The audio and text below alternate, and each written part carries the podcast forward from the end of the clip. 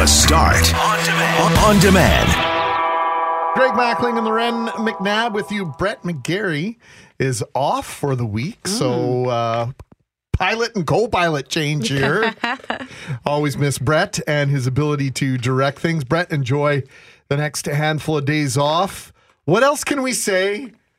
But this is like Sports Monday Oh, it's on the crazy. start today. So many incredible sports stories right at the top of the list.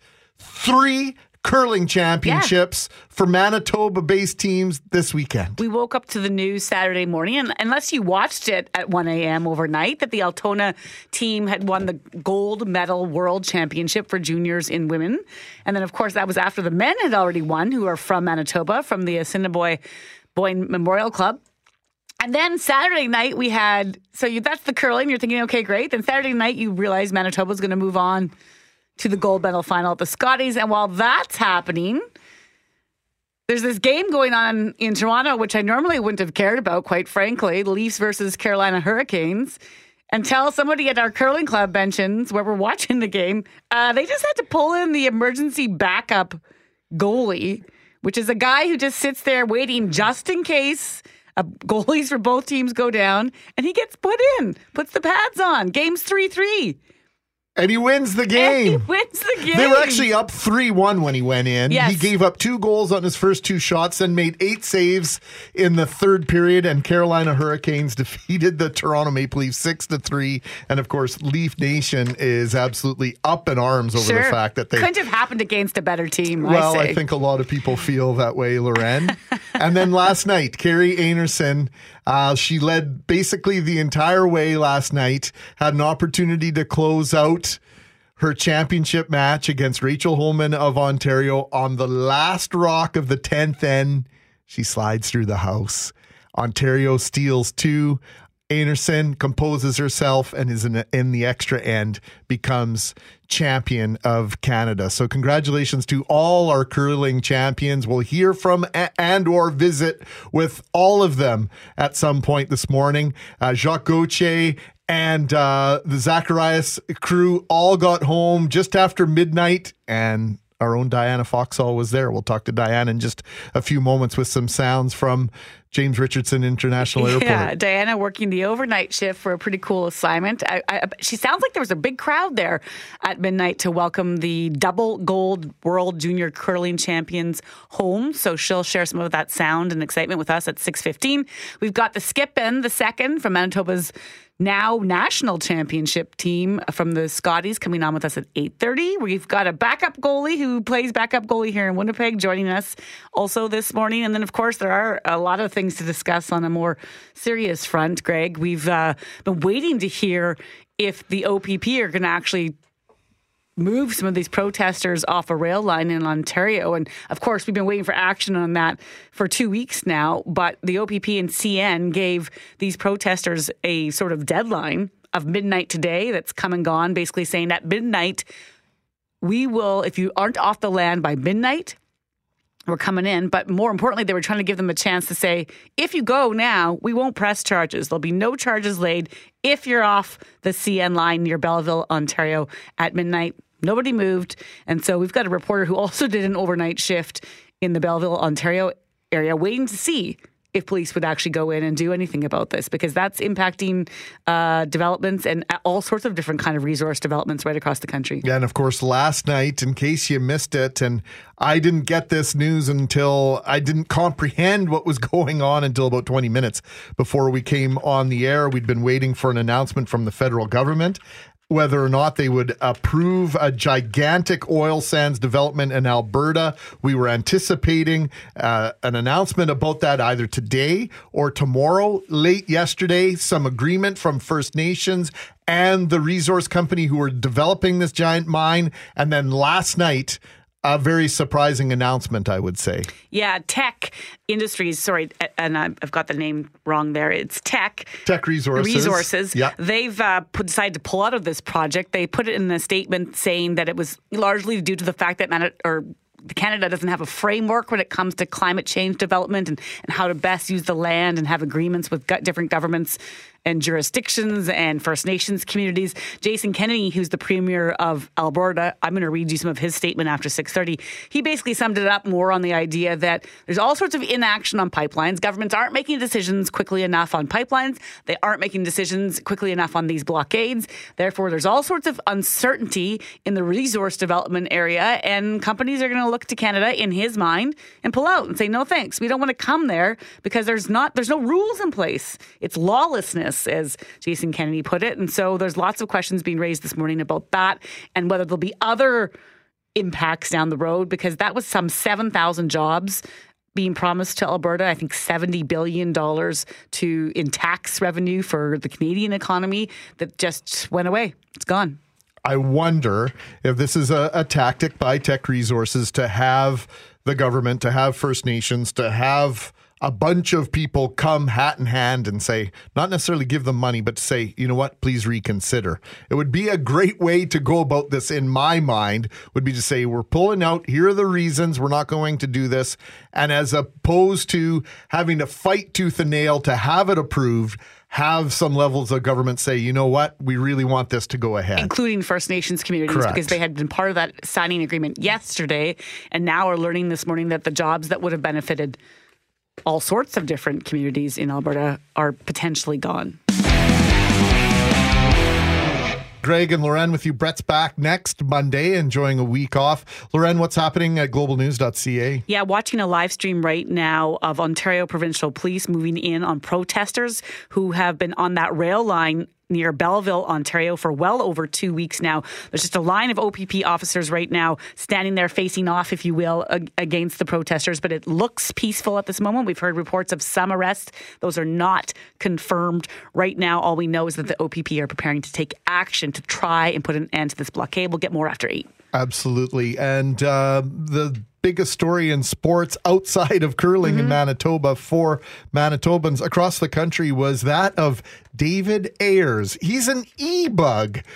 E-Bug is an emergency backup goalie, and Ayres is a 42-year-old Zamboni driver for the AHL's Toronto Marlies. He prax- practices with the Marlies most uh, practice days for them. He was forced to be Carolina's emergency goalie in a different sense. He got on the ice against the Toronto Maple Leafs, and that does not happen very often. And he becomes the first E-Bug to ever post an official win in the National Hockey League. Ayres came into the game in the second period after injuries to regular netminders James Reimer and Peter Mrazek. He was named the game's first star and got us wondering who are the E bugs in Winnipeg? Emergency backup goalie. Byron Spriggs joins us now. He is the goalie coach for the University of Manitoba men's Bison hockey team. Good morning, Byron.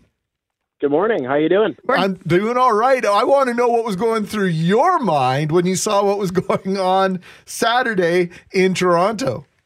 You know what? It, it's crazy. I every time you know whether something happens in Winnipeg or around the hockey league, I, I somehow manage to get texts and calls from people going, "Oh man, can you imagine if that was you?" It's like, kind of as if they're just kind of rubbing it in my face a little bit. But obviously, you have to have imagined that scenario. I mean, we, we were playing clips ear- earlier from him where he's you know, he's in the room watching the game, and suddenly someone walks in and's like, "Get the pads on! You're heading out there. We need you." What would you like? Have you thought about that moment? Oh yeah, well I've, I've had the opportunity to put on my gear twice actually, um, but never, like I said, had had anyone you know given me that call before. And props to David for for going in there with such poise and you know being able to play the way he did and, and get credit with the with the win, which is amazing at you know at any stage and, and especially the NHL. It's it's unbelievable and. Okay, I'm so so happy for him, honestly. I didn't even know this was a thing until a few years ago when Global News did a story on it, and I and I think it catches a lot of people by surprise. So, for the uninitiated, for those who don't know, what is the emergency backup goalie? What's your job on a game night in Winnipeg? So the way it works is we show up about a half hour before the game. Uh, we park in the kind of on the loading ramp there, uh, where the teams would kind of back their buses down, and we have our gear in the car just in case.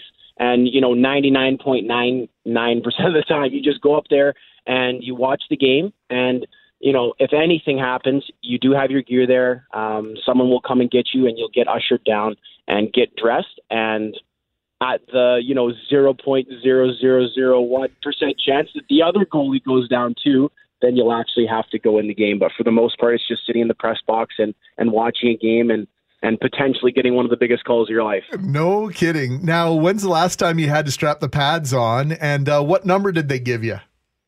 So I was uh, at the Colorado Avalanche game against the Jets. I can't remember. I think it was four months ago, maybe. Uh, it was in November, I think. Um, and and yeah, you think I'd remember that a little bit better, but but yeah, it was in it was in November, I believe. And um, Francouz went down when when Scheifele ran into him. Kind of honestly, it was like 30 seconds into the game, and immediately one of the representatives from the Avalanche came and got me.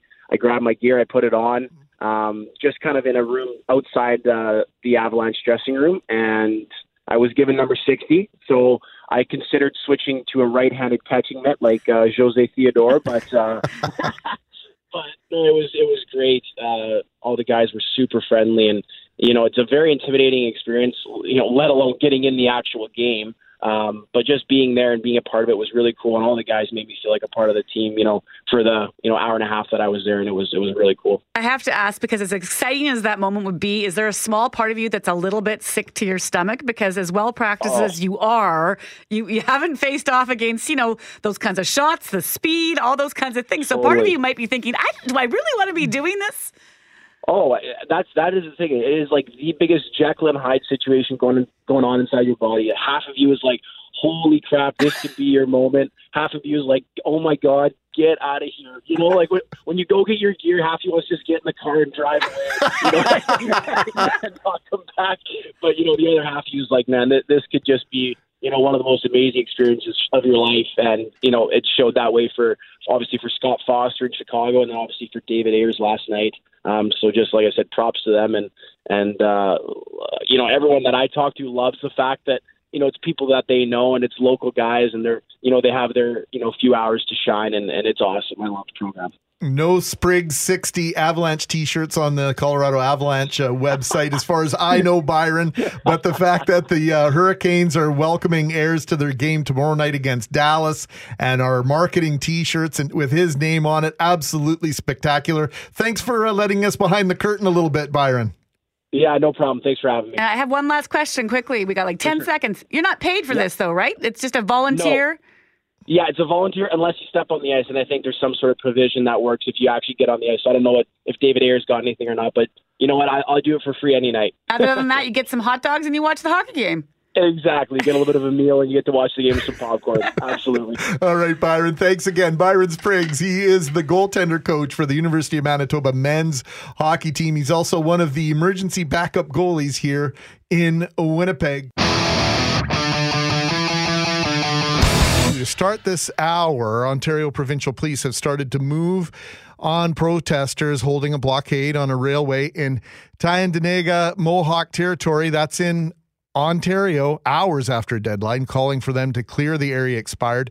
The blockade near Belleville has been in place for nearly three weeks as a show of support for the hereditary chiefs at the Wet'suwet'en Nation, who oppose the construction of a massive natural gas pipeline on their territorial, uh, traditional territory in northern British Columbia.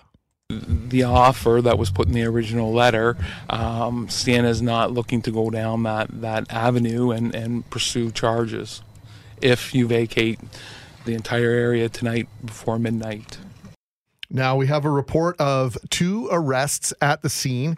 Loren McNabb just getting off the phone with global national reporter Kamil Karamali, who is on the scene. If you'd like to see what's going on, you can go to globalnews.ca. About two dozen police officers, OPP, on the scene to, I don't know if I would use the word confront, but certainly face to face with these protesters. And as mentioned, we have a report of two arrests to this point. Loren is just putting the finishing touches on editing our conversation with Kamil that just took place in the last 10 minutes. So it's about as up to date as we're going to get in terms of information from the scene. And Kamil uh, also telling us that. The appearance of OPP and the police surprised him and the collected media on the scene. They're on a gravel road, and all of a sudden, these vehicles started showing up with lights flashing And uh, then, of course, the OPP coming out of those vehicles. Loren? Just got off the phone with Kamil Karamali now in terms of what he's been seeing unfold here. Uh, and start with the first question I just had moments ago. Uh, we're watching this unfold on the live stream, globalnews.ca. What are you seeing on the ground in terms of the number of officers that are there and whether or not there is any action taking place at this point? Oh well, uh, lots of action to say the least. Uh, you know, I mean, the thing is, we've been watching this blockade happen since February sixth uh, here in Tyendinaga, just east of Belleville, Ontario. Here, and uh, you know, it was a pretty quiet morning. Uh, just to give you a bit of background, uh, police here in uh, in Tyendinaga had given an 11:59 p.m. Eastern Standard Time deadline for these protesters to uh, dismantle their camp here, uh, which is close to the tracks, which has been halting uh, a lot of trains uh, which carry passengers as well as uh, goods, uh, pretty much halting a big chunk of the economy here and affecting lots of businesses. And now, uh, you know, eight hours after that initial deadline came and went, we saw just a barrage of police officers making their way down here. It caught all of us off guard because it seemed like, uh, according to a statement by the Mohawk people of Tyendinaga, that uh, they were trying to discuss things and come to a peaceful resolution behind closed doors with Minister Mark Miller. Uh, as well as an OPP liaison officer. That's the latest we heard, but apparently those talks didn't go as well as uh, they thought because uh, all of a sudden we just saw uh, uh, just a flurry of activity and just it's a small gravel road that leads up to this uh, railway track here, and we just saw all these vehicles and flashing lights start making their way down here. I would guess uh, maybe a couple of dozen police officers. We've also seen paramedics here, and we also saw a couple at least two protesters being taken away in handcuffs. Now that 11:59 deadline would have given protesters immunity, according to police, if they had torn down their camps and left uh, protesters had left the area by 11:59 or before 11:59, they would have gotten immunity, which means no arrest and no charges being laid. But now we've seen two protesters being taken away in handcuffs, and it's still a very tense situation. Uh, for a while, they were just both standing there. Both sides were standing there to, to see which side would blink first, and uh, it looks like police are starting to make arrests and are working on dismantling this uh, camp that has not allowed trains to go through this area through this really key corridor uh, rail corridors here in Ontario for weeks now. So, Kamil, we've got two arrests at this point that we know of. So, are you seeing police actually dismantle? You're talking about that they're going to do that, but is there um, movement on that front, or do the protesters, the rest of them, still kind of standing ground? It looks like on the live stream it's a bit of a, I don't want to say a standoff, but they're just facing each other at this point. Is there a lot of movement in terms of those protesters leaving willingly or being taken away?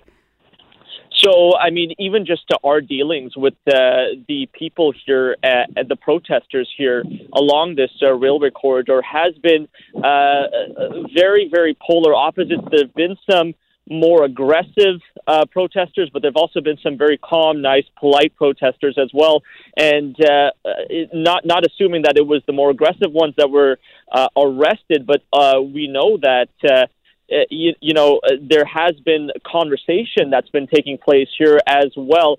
So it looks like police are trying to, mm, or, or, both sides are trying to come to a peaceful resolution to this. We are being pushed back, so we don't know what exactly is being said. But uh, I think standoff is exactly how you described it because uh, both sides are just waiting to see uh, what the other one's going to do to see what move they should do. And I should also mention that we've also heard a lot of rumblings prior to uh, police kind of coming down on this area that when the initial deadline was given and uh, Trudeau uh, made his points on Friday about these blockades coming down, that a lot of supporters jumped online saying, look, if it comes down to some sort of conflict or uh, some sort of altercation, that we're going to step in and support um, the the protesters. So we haven't seen any uh, uh, protest supporters come down quite yet, but uh, it looks like we we were seeing just a small number of protesters uh, here and there uh, in the past week, and now that number seems to have grown as well. So it looks like uh, maybe some people that weren't here at the camp before are also making their way here to stand in solidarity uh, with these uh, protesters here in Tyendinaga. Global's Kamil Karamali joining us from Belleville, Ontario. You can watch that live stream, globalnews.ca, of OPP officers moving in on that blockade.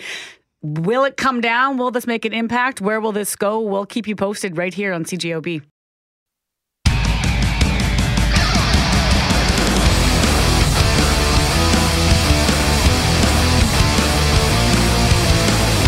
All right, to start this half hour, though, we're going to Moose Jaw, Saskatchewan, and our national champions joining us now. Two of Kerri Einarson's now, Scotties champion team joining us now. Second, Shannon Birchard, and the skip, Kerri Einarson. How's that sound, ladies?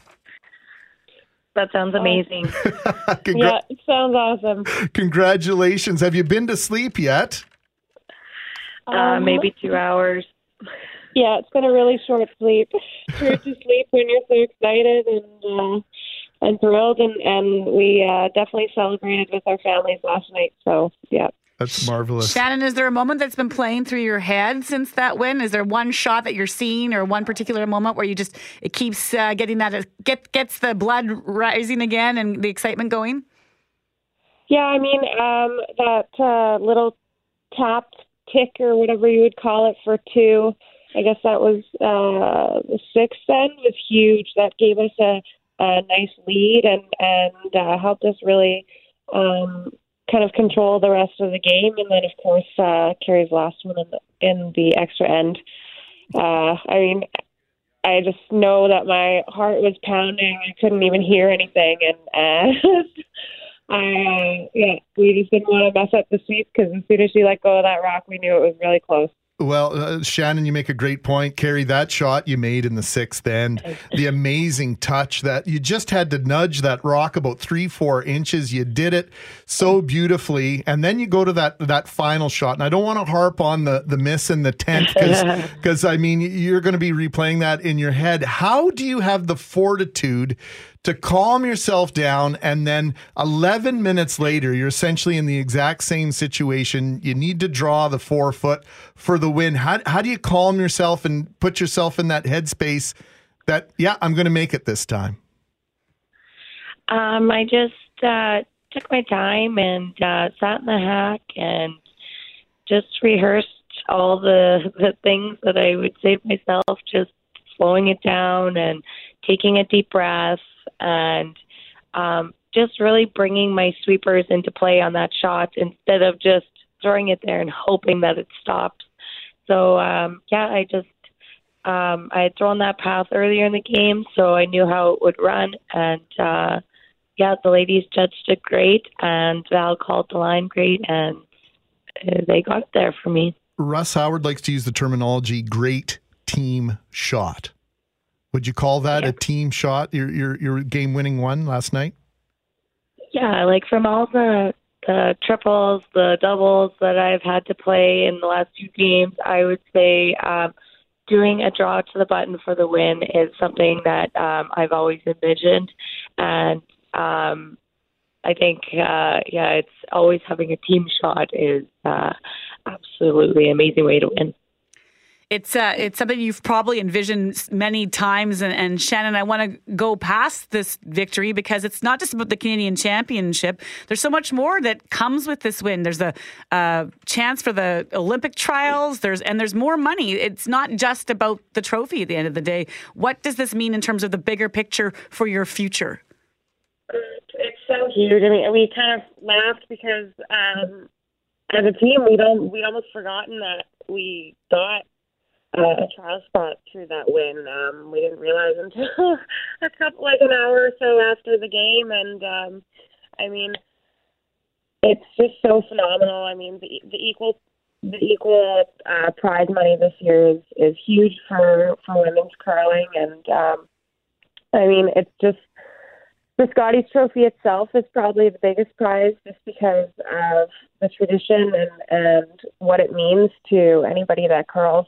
Um, but all the extra bonuses are just so amazing and fantastic, and and the we can't thank the sponsors of this event enough.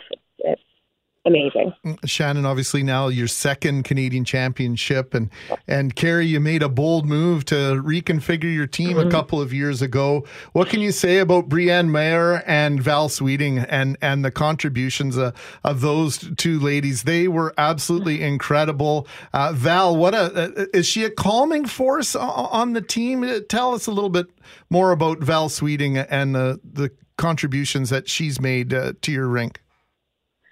Uh, yeah, both of them have uh, really been amazing teammates, and um, they Val's been in this situation before, so she knows um, how to handle it and and how to um, move forward after a missed shot or whatever it is. And um, uh, Val has been an amazing third. Um, I'm so lucky to have her. Uh, she is so calming and if I am not sure or questioning my ice, um, she's always there to reinsure me.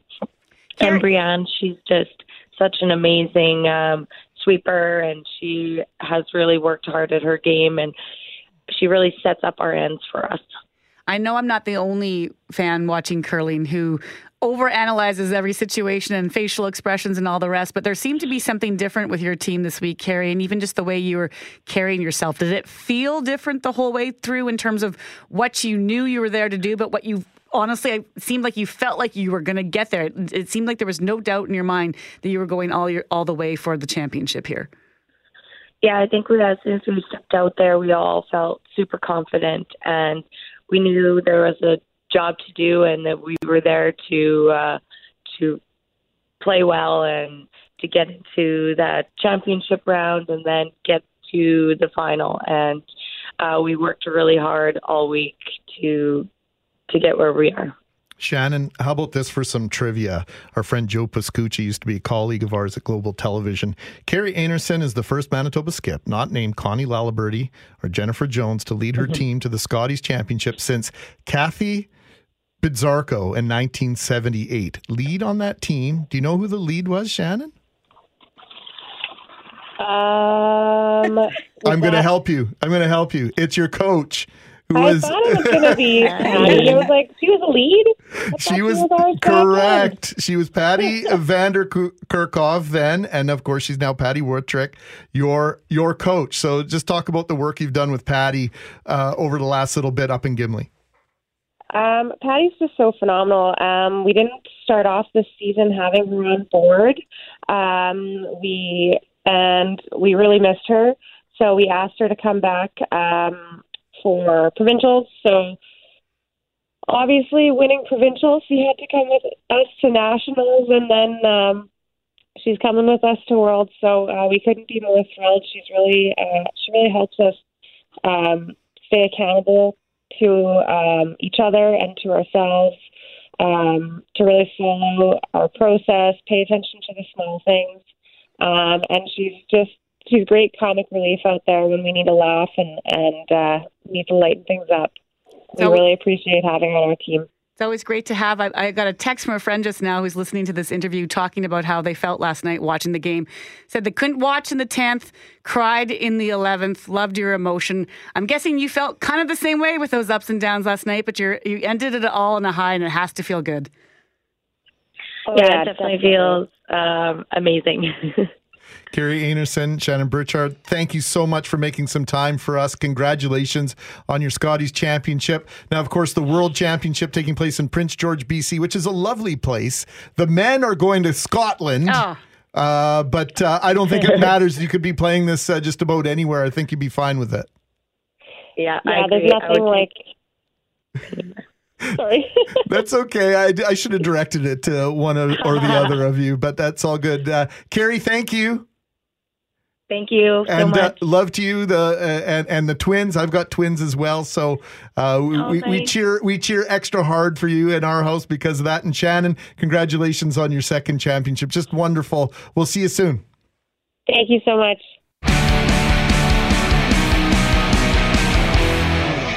Do you do that too when you're looking for stuff? Da, da, da, where is it? Da. In your mind? Yeah, usually in my mind, but I said it out loud and on the air just now. Greg Mackling Loren McNabb missing Brett McGarry badly on a Monday morning. 851. We've been celebrating the champions of curling that our province has created. Uh, what an incredible 72 hours for Manitoba curling. But hockey, of course, is the sport of record in our country. Our official winter sport is hockey, and the Winnipeg Ice, brand new on the scene this year, doing some incredible things on the ice. And Loren, they're going to be doing some special things off the ice Mm. for next season. And joining us now is General Manager Matt Cockell in studio with us. Uh, it's been, you know, when teams have a first year, you expect you just want you just want things to kind of get going, and then you'll worry about all the other things in the second year. But this season has been incredible for you guys, both both on and off the ice, as as Greg just said. Yeah, it's been uh, well. First, thanks for uh, having me here. It's always fun to talk about what we're what we're doing, and um, you know, you guys are such great partners in, in helping us. Uh, you know, both in our, our broadcast, of course, and then uh, with so many other things as it relates to to just getting going and getting uh, the message out. And we're excited to talk about all the great things that have been happening. I, you know, we were just talking before we went on air at uh, you know three months and you know renovation, get everything off and running, get all the players organized, hockey ops. Um, you know, it came quick, and we're now having an opportunity to you know, properly get ourselves uh, settled. We've learned a lot this year, and we're just uh, so excited about uh, what we've kind of settled on in terms of our uh, long-term strategy moving forward. For uh, is, uh, we'll say season C holders, but really, I think what we've learned is we just have so much freedom and freestyle. Um, accessibility and convenience, and that's what people are really uh, excited about. And so we've uh, completely changed uh, our business model moving forward, and I think everyone's gonna be really excited about it. So tell me how you're going about this, Matt, because I know uh, more than a handful of people who have shown up at Wayne Fleming Arena for an ice game and have been disappointed because you guys are sold out. So a great way to make sure that doesn't happen to you is to have tickets in advance. How are you going to? How are you crafting this in terms of a change to the season seat holder, a season pass holder? Well, I think that the biggest hangup uh, one one we have a we have a, a, a very fun, energetic uh, crowd at our games, which which we're really enjoying. We're in a temporary. Uh, environment right now. So it is, um, in terms of seating, it holds uh, 1,621. And as you mentioned, many nights it's exactly that number. So, um, which is great. It's a great atmosphere and up close. And I know the players really enjoy all the energy. Um, what we've decided to do is really address a couple things that uh, we hear over and over. And that's, uh, you know, to be a season C holder, it's a big commitment. It's 34 nights a year. Do I have to come every, every night? And I know myself having uh, three young children, uh, some, some games are a lot easier to get to than others. Um, but but the affordability part you want to make sure um, is there for folks as well. So what we've done is created what we're calling a full uh, season access pass. It's it's new. It's I don't think been done in the Western Hockey League or uh, um, that I'm aware of any uh, any sport uh, in in Canada in terms of uh, the space that we play in, and essentially for four hundred ninety nine dollars, less than fifteen dollars a game, um, an adult can have a full season access pass uh, for next season. It guarantees you access into every game. Um, if it's a freestyle type of seating environment, so if you want to sit in a specific seat, you can book that thirty days in advance. If you want to use ten tickets to one game, bring a bunch of friends. Uh, maybe it's a, a, business that wants to host a whole sorts sorts of folks. You could use all thirty four to one game or come every game if you want. So it's completely flexible and convenient. And then, and then on top of that, we've uh, we, we, want as many kids to come as possible. So we have an under twelve uh, access pass for kids, which is ninety nine dollars, and it's under three dollars a game. I mean, it really is. Um, I think the next level of affordability and and fun. And um, well, the math works out to thirty five dollars per family of four. For a family of four, for which is for, pretty incredible to have a family of four be able to go to a game for thirty five bucks and then have that flexibility. And there's even you're even added, and I don't know if I've seen this anywhere in any sport having this kind of flex pass, but you're also allowing seat selection, which is also a thing. If you're bringing people to a game, you want to figure out if you're going to be able to sit together and all the rest. Yeah, if you're last minute and just want to come, you know you're going to get in. And if you're bringing um, a bunch of people with you and you want to sit in a certain spot or try a different spot the next game, uh, 30 days in advance, you can go online to winnipegice.ca, log into your account, and you can select a seat so you know exactly where you're where you're seated. Um, and, and, our fans have, have, told us all throughout the year that uh, we want to come more, but we just don't know if we can use our ticket every single game. And so we're, we're trying to listen and address all those things. And at the same time, as you mentioned, $35, uh, you know, cheaper than a movie or any other mm. type of entertainment you can do with your family. So uh, it'll be a lot of fun. And it uh, guarantees if you purchase uh, now, um, you'll have priority access for playoff tickets and a nice discount um, uh, when we have the opportunity to clinch. So that's uh, that's going to be really exciting. 69 points, 12 games left, correct, Matt? As uh, the, the, Winnipeg Ice look to lock up a playoff spot, is second place right now in the East Division, one point ahead of their arch provincial rivals, the Brandon Wheat Kings. This is exciting. Available right now, winnipegice.ca. A full season access pass. Matt Cockell, he is president and general manager of the Winnipeg Ice, joining us in studio. Thanks, Matt. Always great to see you. Okay, thanks. Have a great morning. Greg Mackling, Loren McNabb, Brett McGarry returns on Monday, enjoying some very much deserved time off. We've been celebrating sport today. Manitoba's place in the curling world solidified as, if not the capital, one of the hotbeds on the planet for a sport that. Do you think it's gaining in popularity Loren? I think that's a great question. I've been wondering that over the past couple days, given what we've seen on the curling scene with, uh, in particular, the success of our Manitoba teams. And that's actually our question of the day in terms of curling, Greg, brought to you by Mr. Furnace. Don't call them first. You'll see why. Call Mr. Furnace, 204 832 6243. Here's the question With Manitoba dominating at the World Juniors and a big win at the Scotties last night, we want to know do you curl? And your options are yes, I love the game. No, but I would love to try it. And no, not interested. Right now, 25% of you are not interested. The other 75% either love the game or don't curl, but would love to try. So check it out, cjob.com. We'd like to get feedback from you. And, and I think there's a whole other group in there too which we could have added no but i watch it all the time oh, because there is a whole there, sure. there is a whole group of people out there that would say that they're curling huge curling fans but uh, you know aren't playing the game for a number of reasons. My my grandmother turning 95 this year if curling's on she's not leaving the house. Now does she curl? No but she's loving that game. I'm interested to see how many people were actually watching on television mm-hmm. last night. I'm sure it's a big number. Now, on a morning where sports stories are dominating the headlines, we're hoping to inspire you with a visit with a current pro athlete who is spreading stories designed to ex- excite sports fans and non sports fans alike. Our next guest uh, is sharing his conversations with successful people who discuss the moments that molded them into the people they have become. The first voice you're going to hear in this clip is that of one of the most inspiring people you will ever meet, Michael Clemons. What a moment this is for me, right? Being with you. I, am uh, very appreciative. Thank you. Michael Foyt, tell us your titles right now. Felicia George, how do you how would you describe yourself? Wow. What's something interesting about me? I don't know. I like uh I drive with both my feet.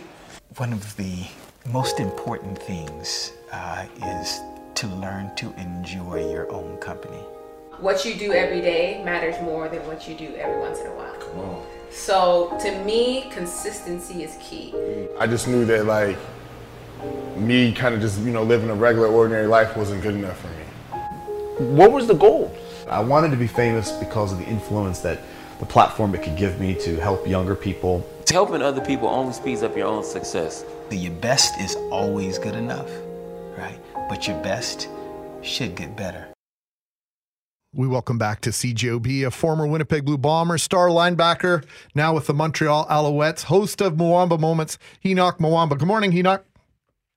Good morning, good morning, good morning. Thank you so much for having me. Well, you know what? Uh, you reached out to me the other day about this, and uh, seeing you interviewed over the years, uh, you're an inspiring uh, young man, and uh, your football career is obviously uh, taking you all over North America. We'll talk about that in a minute, but I just want to ask you: Is there anybody like Michael Pinball Clemons? Man, it's it's uh it's it's extremely hard to compare. Um, you know, he's he's one of those people that I've always admired. And and it's interesting with, with his relationship with myself. It's uh, you know, I've gotten to know him um, after you know I knew exactly who he was and what he had accomplished when I was starting to enjoy the game. Um, and and and love and grow in the game, I really started to find out, man, this guy was actually uh, an, an amazing player and an amazing person as well. But it's been amazing. He, uh, I remember him coming to my high school and speaking way before I even had started playing football, and uh, um, that was my first kind of interaction with him with the anti-bullying program he came to introduce at my school. We talk a lot about people who exude joy on this show. And Pinball Clemons, if you meet him or you even just watch him speak, he's got that smile. You're instantly drawn to him. He's just one of many people you're interviewing uh, on your show. You've got an Olympian, you've got London Brown, the actor, you've got entrepreneurs and CEOs. What made you want to do this? What, what made you want to put this together? Wow, um, it's just really my journey. Um, kind of observing. I've always been interested in storytelling. I, I do a lot of motivational speaking myself. I've, you know, gone to speak at schools, churches, you know, prisons, um, corporations as well. And and I speak on the things that I know and the things that I've experienced over my career and the things that I've learned within the game of football as well that are uh, extremely beneficial to to anyone. Um, things like discipline, things like um, you know communication, teamwork, and things of that nature. And it, it's always been amazing, uh, really, and overcoming obstacles. And I remember sitting in the locker room and in one of the locker rooms, and I've played in, like you guys mentioned, on multiple teams over my career. It's going to be 10 year actually this coming mm-hmm. season uh, for me. And I've been on multiple teams in the CFL and the NFL. And, and, and something, one of the things that I've realized is that, you know, it's almost like it's impossible for you to reach a high level. Um, unless you have overcome a lot of, of, of trials and, and, and things in your life. And so um, I remember sitting down and, and, and, and, and obviously knowing the teammates that I've been around, I was like, man, you know what? It, these guys really need to share their stories. As much as I speak about my story and my journey, it's very unique.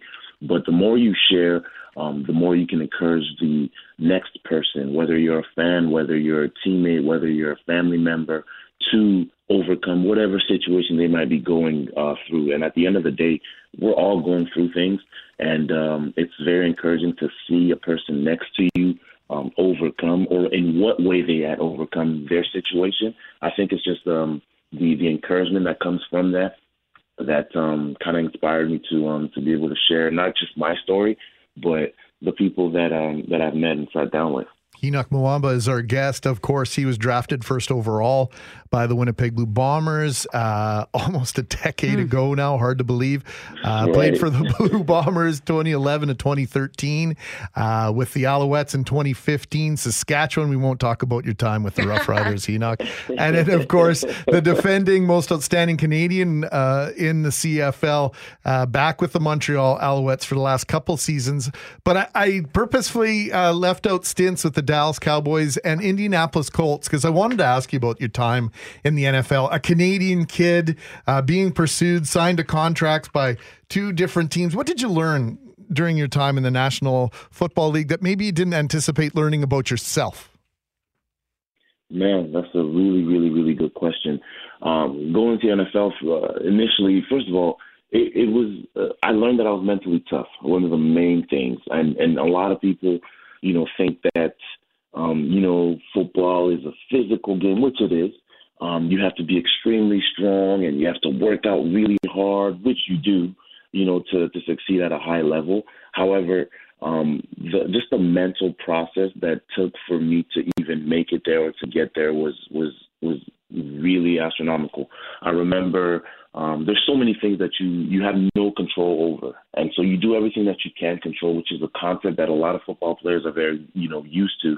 Um, so you do everything that you can do, uh, everything that you can control, and I had done that. And I remember there was just a point where you just have to wait and and and and uh, figure out, okay, well, am I going to get this call? And uh, if that call comes, um, is that opportunity going to come? And is that opportunity when that opportunity comes, is that the best one? And then once the first call came after a, a long time of waiting, so I learned about my mental toughness. I learned about you know the patience that I that I needed, and I developed it even more because um, again, I had to wait and be really. I couldn't do a lot, and so um, after the first call came, I remember uh, you know, a bunch of them came afterwards. And so after the next ones actually came, now it was a matter of, okay, now you have a, a few options, you know, what, what are you going to do and which one are you going to pick? So now I had to literally sit down and, and, and, and look at rosters and talk about, uh, talk to other individuals about, hey, what do you think is my best fit? What are my attributes that will complement which team? Because it, it's, it's such a, it, it, it's it's a different kind of thing. You can't just pick, hey, this is my favorite team, and I love this team. I've always loved this team. This is where I want to go play. Um, there's so much deeper than that, and so I took my time studying and and and uh, preparing, and I chose Indianapolis at the time, and uh, I, I absolutely love my time there lots to learn from that experience. It's, it's in part about um, waiting for the call, and then once you get it, you have to have the patience to have that call come, and then you have to have the patience to work through all your choices. And so, so many conflicting emotions in those months and years as you work towards that goal, Henoc. Absolutely, absolutely. And while you're waiting and while you're uh, kind of studying, you have to still be at your peak, mm-hmm. and you still have to be physically uh, training to be at your best once you actually step foot into whichever facility that you know you get your opportunity at. So it, it's definitely um, a, a challenging experience, but it, it makes you stronger and makes you better. So you mentioned something about controlling certain things, and we just got about uh, 90 seconds left here, Henoc. In fact, Jeff Forte looking at me going, "You, you were you had 90 seconds two minutes ago. but uh, what, uh, the idea of controlling the controllables in one in one's life that that goes across whatever whatever you might be doing for a living, whatever you, you might be dealing with in your day to day life. Absolutely, absolutely, and, and, and that's the thing. And so we learn that in football, but it's a true thing that can be directly applied to anyone's life. And um, once you can control what you can control, you have to literally be at peace with the outcome and the results. And um, after that, you know, you, you got to be uh, uh, confident and as well content with um, with what's happening. How can people keep up with you and uh, see uh, the extended versions of the videos that go with the audio we played? Thank you so much. Um, in the next couple of weeks, we're going to be launching the very first officer, like you talked about, with Michael Pinball Clemons, and then there's some uh, great ones coming up right afterwards. Um, you keep up with me on my social media. On Instagram, it's at he underscore who knocks, and on uh, Twitter, it's uh, Henoc Muamba, and also you can always check me out on my website where there's more information about my social media and my project coming down. It's called Muamba Moments at HenocMuamba.com. Thank you so much, guys. Henoc, an absolute pleasure and uh, always great to catch up. You. Th- thanks for the time, and and we'll uh, we'll see you soon. Thank you so much. All right, bye bye. Hey, thanks for listening to the Start Podcast. We are available on Apple Podcast, Google Podcast, wherever you find your favorite podcasts. Subscribe now and never miss an episode. And if you like what you hear, rate the show, tell us what you think and hey, even tell a friend about the podcast. Be sure to follow us on Twitter and Instagram. Greg is at GMACWPG, that's G M A C K WPG. I am at Brett McGarry, B R E T T M E G A R R Y. And Loren on Twitter is at McNab on Global and on Instagram at McNab on CJOB. Talk soon.